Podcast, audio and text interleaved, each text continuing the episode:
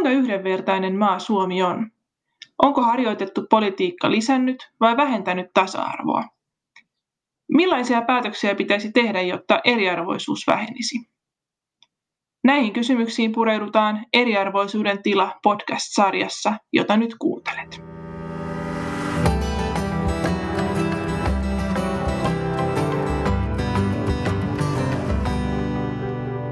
Tämän podcastin aiheena on painosyrjintä. Keskustelen Jyväskylän yliopiston sukupuolen tutkimuksen yliopistonlehtori Hannele Harjusen kanssa siitä, miten paino ja sosiaalinen eriarvoisuus liittyvät yhteen ja miten painosyrjintää voisi torjua. Minun nimeni on Maija Mattila ja työskentelen Kalevi Sorsa-säätiössä eriarvoisuuden vähentämisen hankevastaavana. Tervetuloa podcastin pariin. Lihavuudesta kirjoittaminen ei ole etuoikeutetun ryhmän narinaa. Lihavat ovat henkisesti ja taloudellisesti vahingoittavan syrjinnän kohde ja lihavuudella on julmia ja konkreettisia yhteiskunnallisia ulottuvuuksia. Lukuisissa tutkimuksissa on havaittu, että kehon paino ja terveys noudattavat luokkajakoa. Köyhät ja moniongelmaiset ovat länsimaissa poikkeuksetta lihavampia ja sairaampia kuin varakkaat. Jälkimmäiset eivät yleensä tajua, miksi heidän on helpompi pysyä terveinä ja hoikkina ja miten naiveja ja korskeita ovat neuvot, joita he köyhille jakelevat. Köyhille ei ole samoja resursseja ja mahdollisuuksia kuin varakkailla hallita arkeaan, elää terveellisesti tai nauttia hyvistä terveyspalveluista. Esimerkiksi USAssa mukaan liittyy rodullinen syrjintä. Köyhyys ja siihen yhdistyvät henkiset paineet aiheuttavat stressiä ja masennusta – ja nämä ovat valtava, mutta alidiagnosoitu syy niin lihavuuden kuin monien sairauksienkin takana. Näin kirjoittaa Virpi Hämeenanttila kirjassaan Paino. Hannele, kuulostaako tutulta tämä Virpi Hämeenanttilan kuvaus? Joo, kyllä se kuulostaa valitettavan tutulta. Että Hämeenanttila on aika hyvin onnistunut tiivistämään niin kuin, ää, yhden puolen yhteiskunnallisista vaikutuksista, joka lihavuuden stigmalla on. Sinä olet nimenomaan tutkinut tätä painosyrjintää ja huonoa kohtelua painon perusteella. Vuonna 2015 keräsit aineistoa lihavuuteen liittyvästä huonosta kohtelusta ja syrjinnästä Helsingin Sanomien artikkelin yhteydessä julkaistulla kyselyllä. Kerro hieman tämän kyselyn saamasta vastaanotosta. Joo, äh, tosiaan tarkoituksena oli saada selville minkälainen laajuus on ja minkälainen niin ymmärrys suomalaisilla on lihavuuteen liittyvästä painoon liittyvästä syrjinnästä. Ja, ää, no, suomalaisten reaktio siihen kyselyyn oli niin kuin aivan ylitse pursuava, eli se kysely kerkesi olla verkossa noin viikon auki, jonka jälkeen sitten päätettiin sulkea, koska niitä vastauksia tuli niin paljon.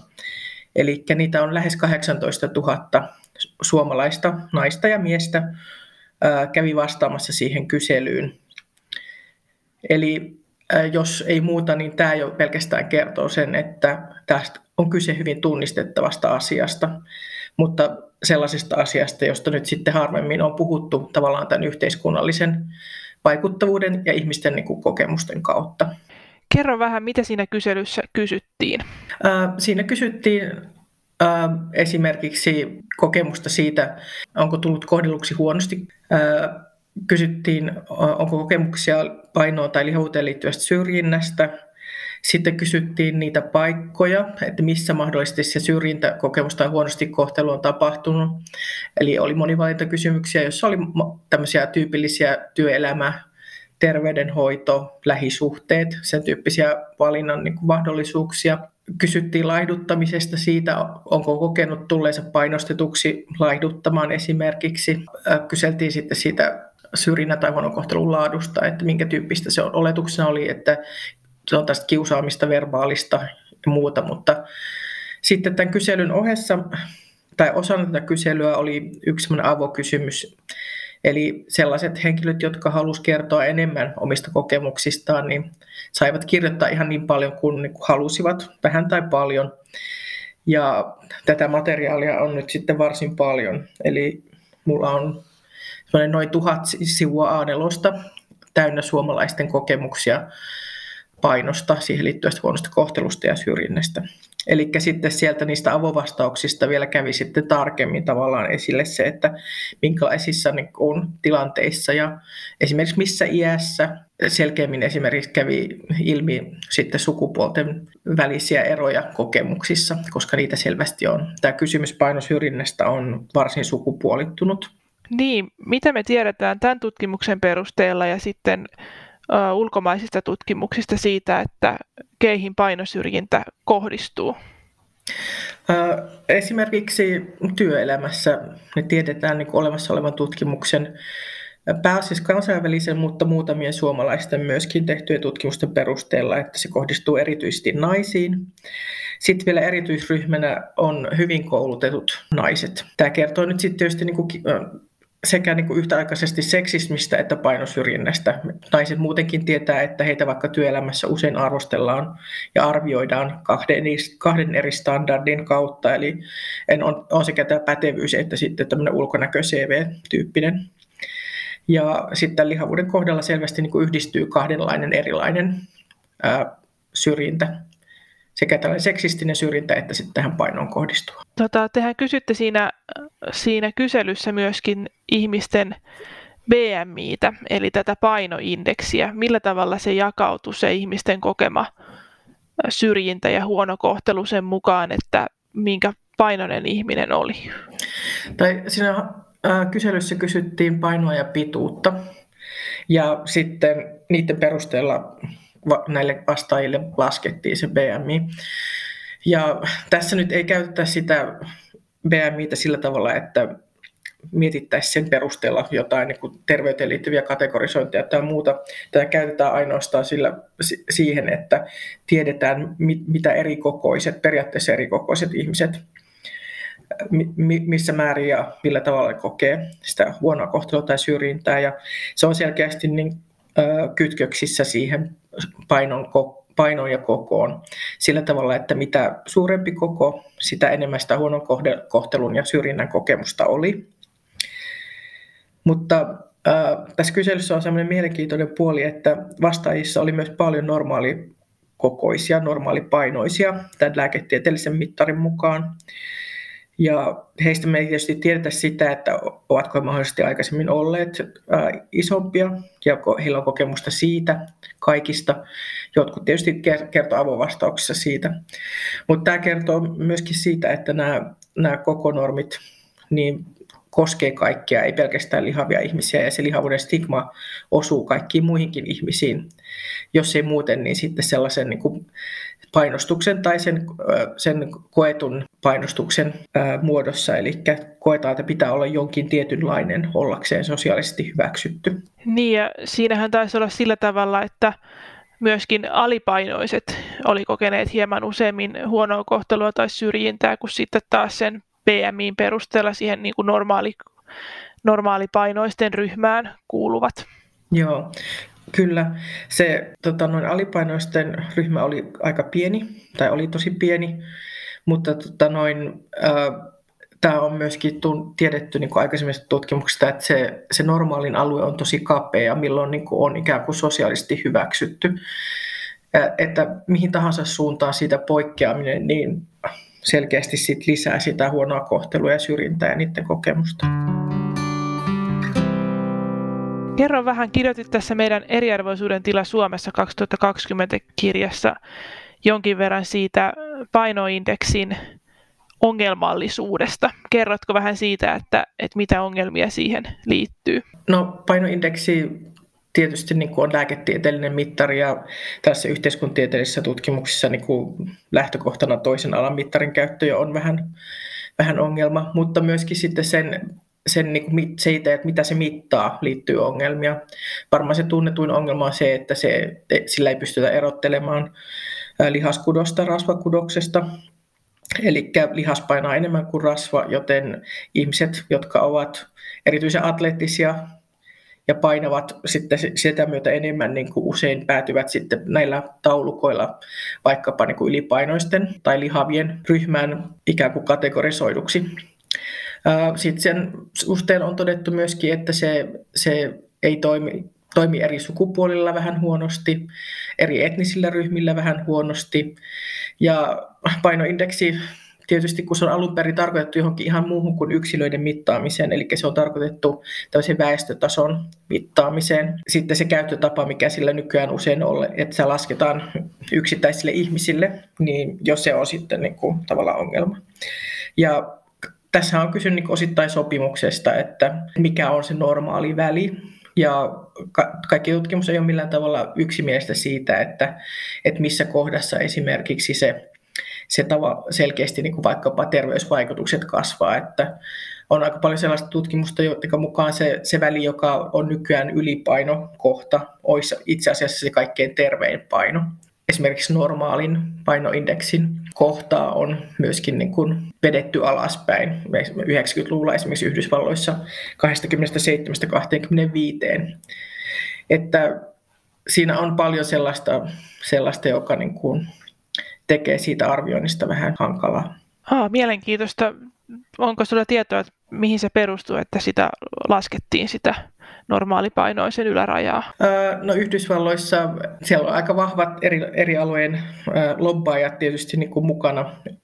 Esimerkiksi niin kuin lääketieteen alan, lääketeollisuuden erityisesti.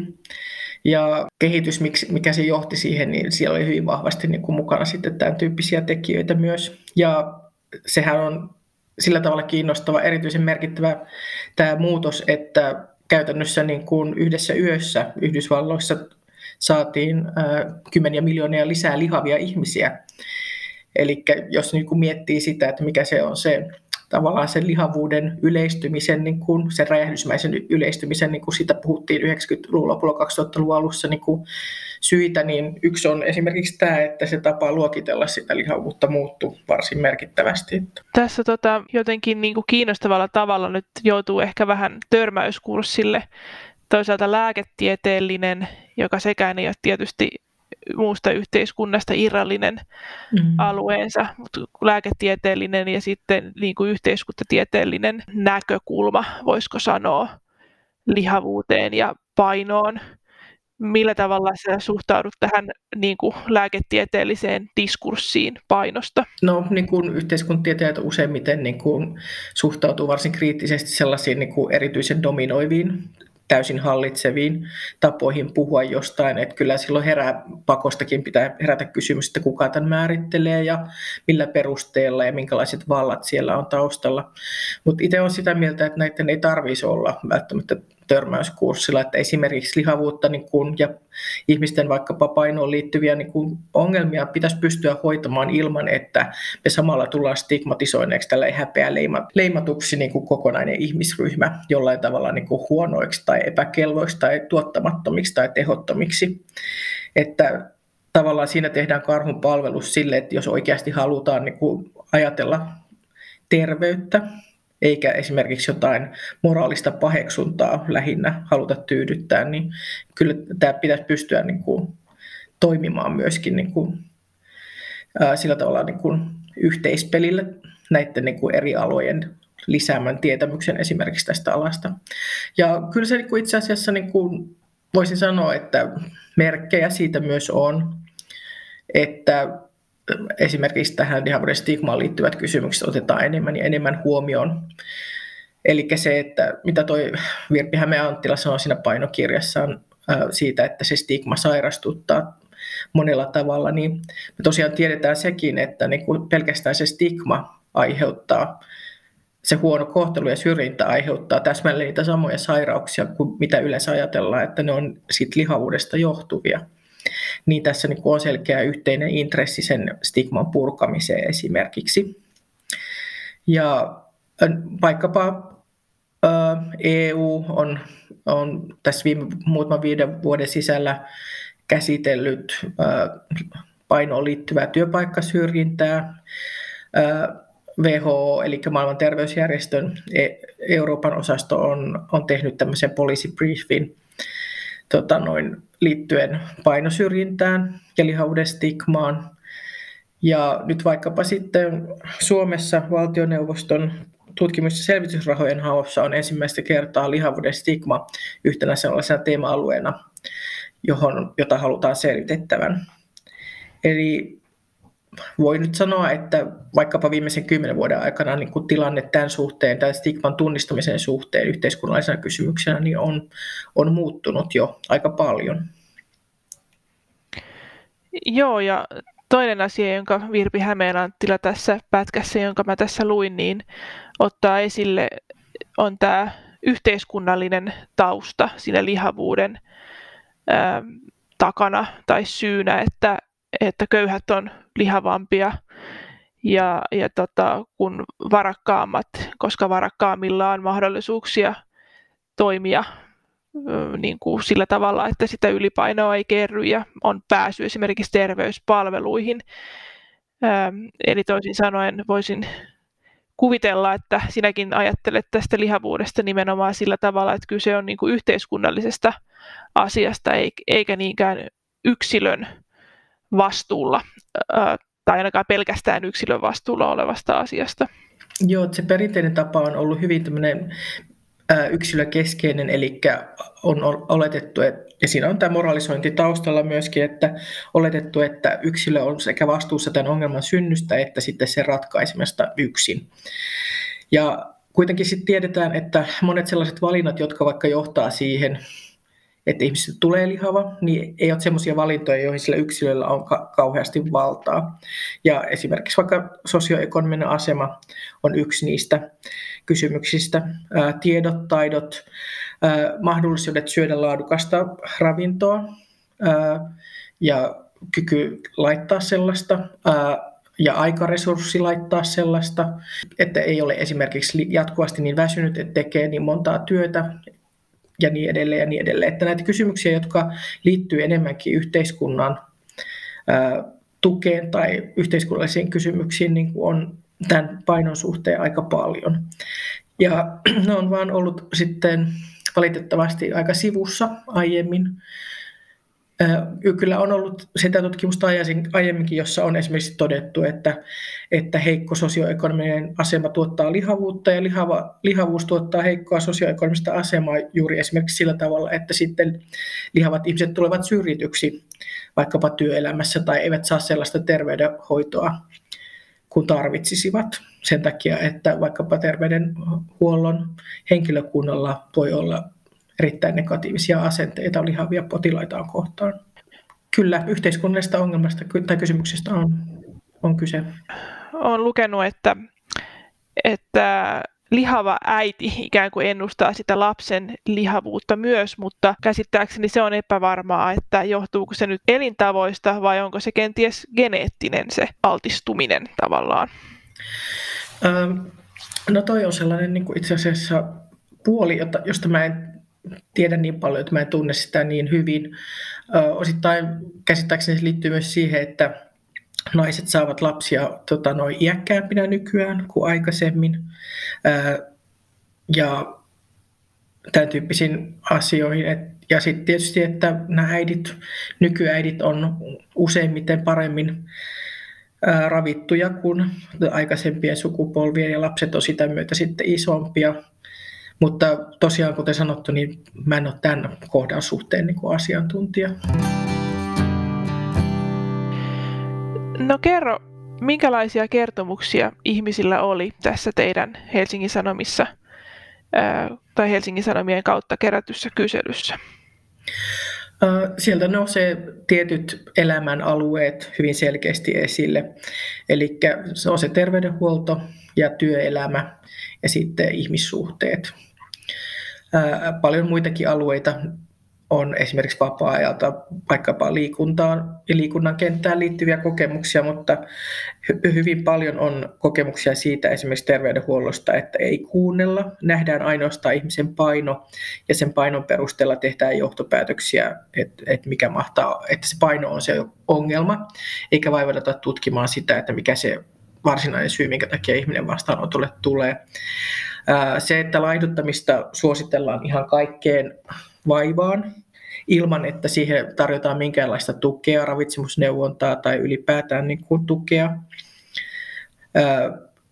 on hyvin yleinen kokemus. Paljon on myöskin sellaista niin kuin töksäyttelevää selkeää niin kuin pahan suopaa käytöstä.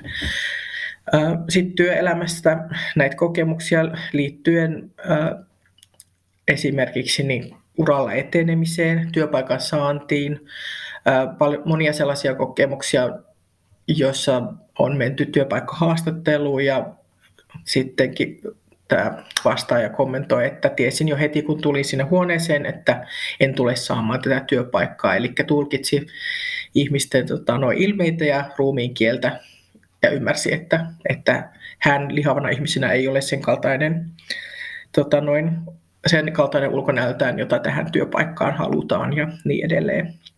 Nämä ovat hyvin tavallisia kokemuksia. Sitten on sitä semmoista niin kuin arkipäiväistä perus äh, huonoa kohtelua, huutelua, äh, loukkaavia töksäyttelyjä, äh, naureskelua, äh, ikäviä katseita.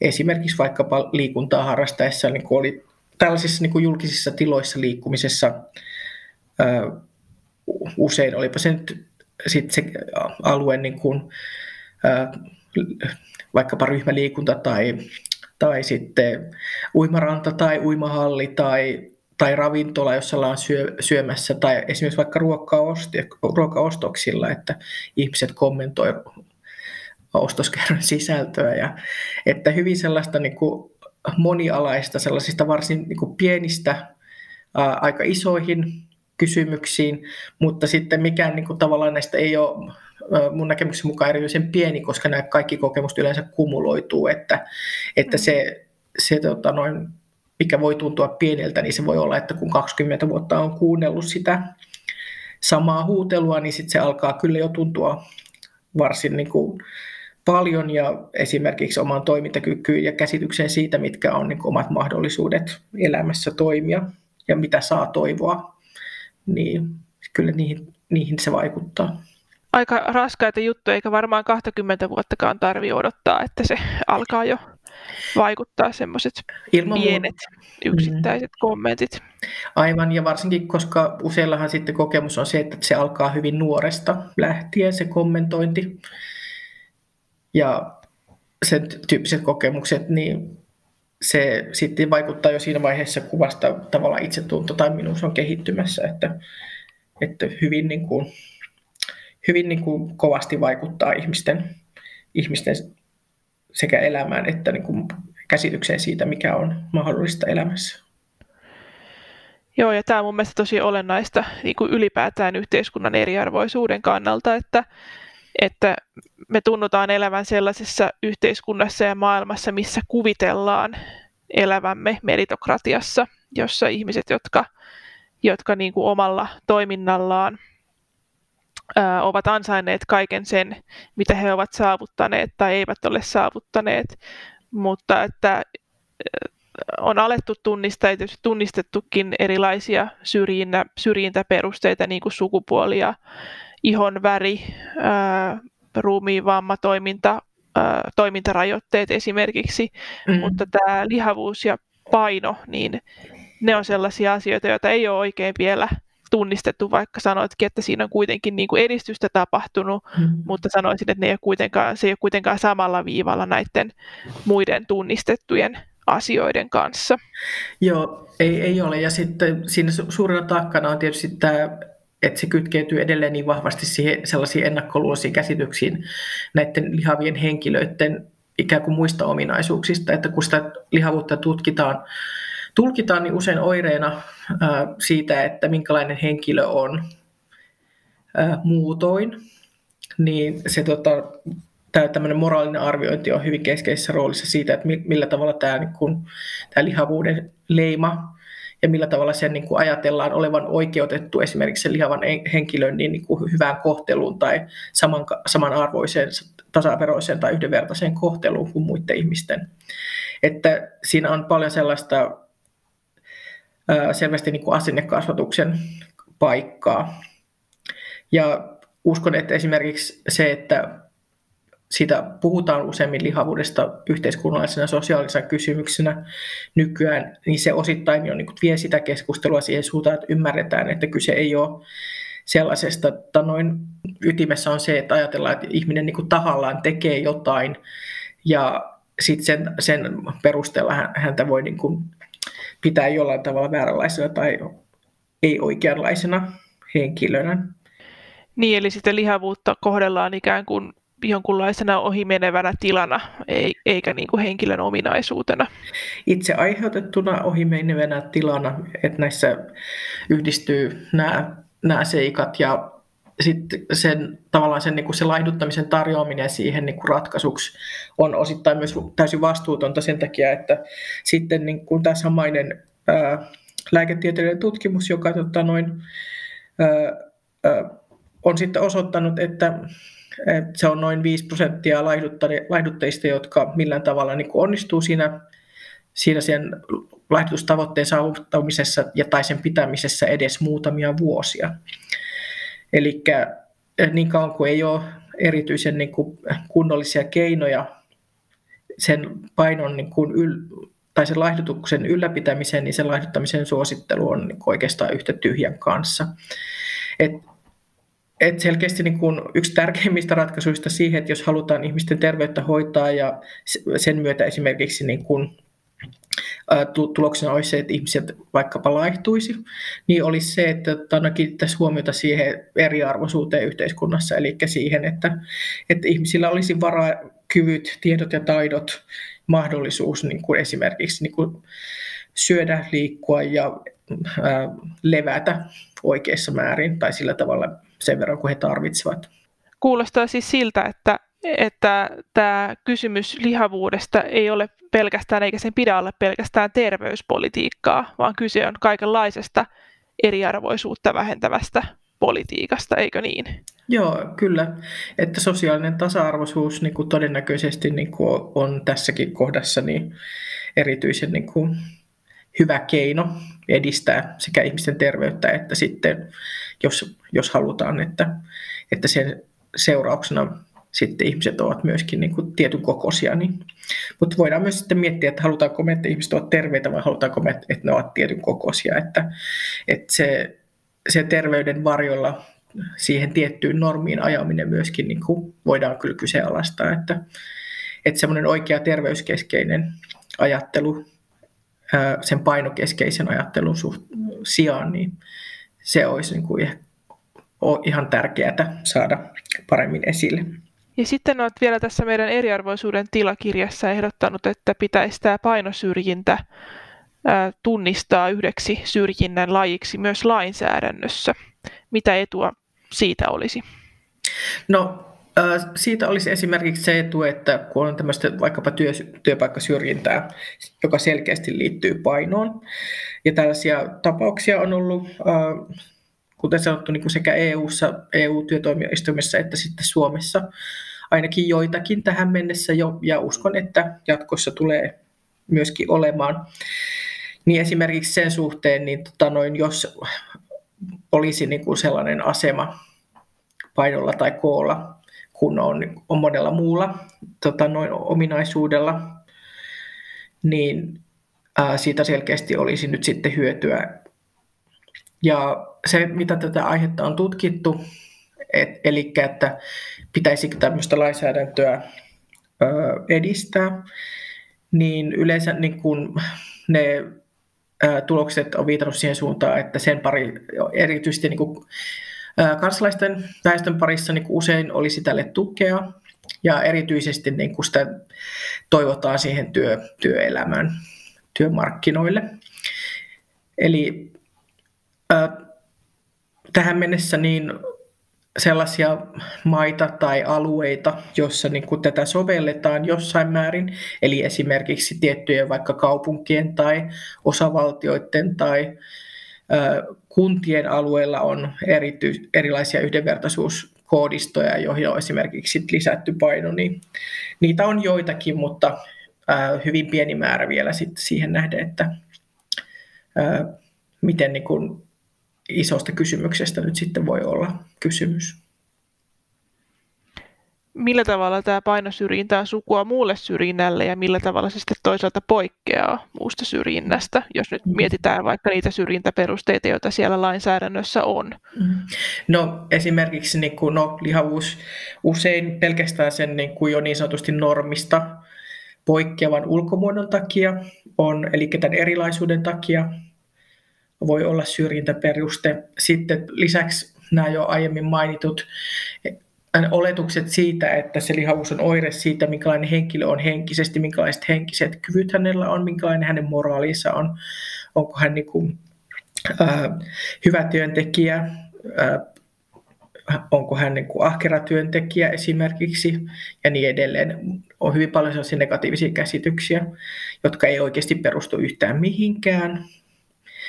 Äh, Eli siinä on jo kaksi sellaista selkeää perustetta. No sitten niin kuin voi miettiä esimerkiksi sitä, että Yhdysvalloissa usein niin kuin lihavuuteen liittyvät tämmöiset oikeusjutut, ne katsotaan niin kuin paikallisen amerikkalaisen vammaislainsäädännön alaiseksi. Ja se esimerkiksi perustuu siihen, että joskus on kyse selkeästi esteettömyysasioista, eli siitä, että ei ole riittävästi tilaa tai ei otettu huomioon, että eri kokoiset ihmiset tarvitsevat erilaisia, erilaiset pöydät ja tuolit vaikka koulussa ja niin edelleen. Että, että jos olisi niin kuin semmoinen tuki, johon vedota, että tämän niin kuin esimerkiksi lainsäädännön perusteella niin kaikki, kaiken kokoisten ihmisten pitää pystyä mahtumaan vaikkapa niin kuin, koulussa tai yliopistossa niin kuin, tuoleihin ja heillä pitää olla oikeus työvälineisiin, jotka toimii, tai he, he, meidän pitää mahtua liikennevälineisiin ja niin edelleen. Niin kyllä näissä niin kuin on, niistä sellaisesta niin kuin lainsäädännön turvasta niin kuin olisi paljon hyötyä. Hyvä, kiitos paljon tiedon jakamisesta ja näkemyksistä Haannelle Harjunen. Kiitoksia.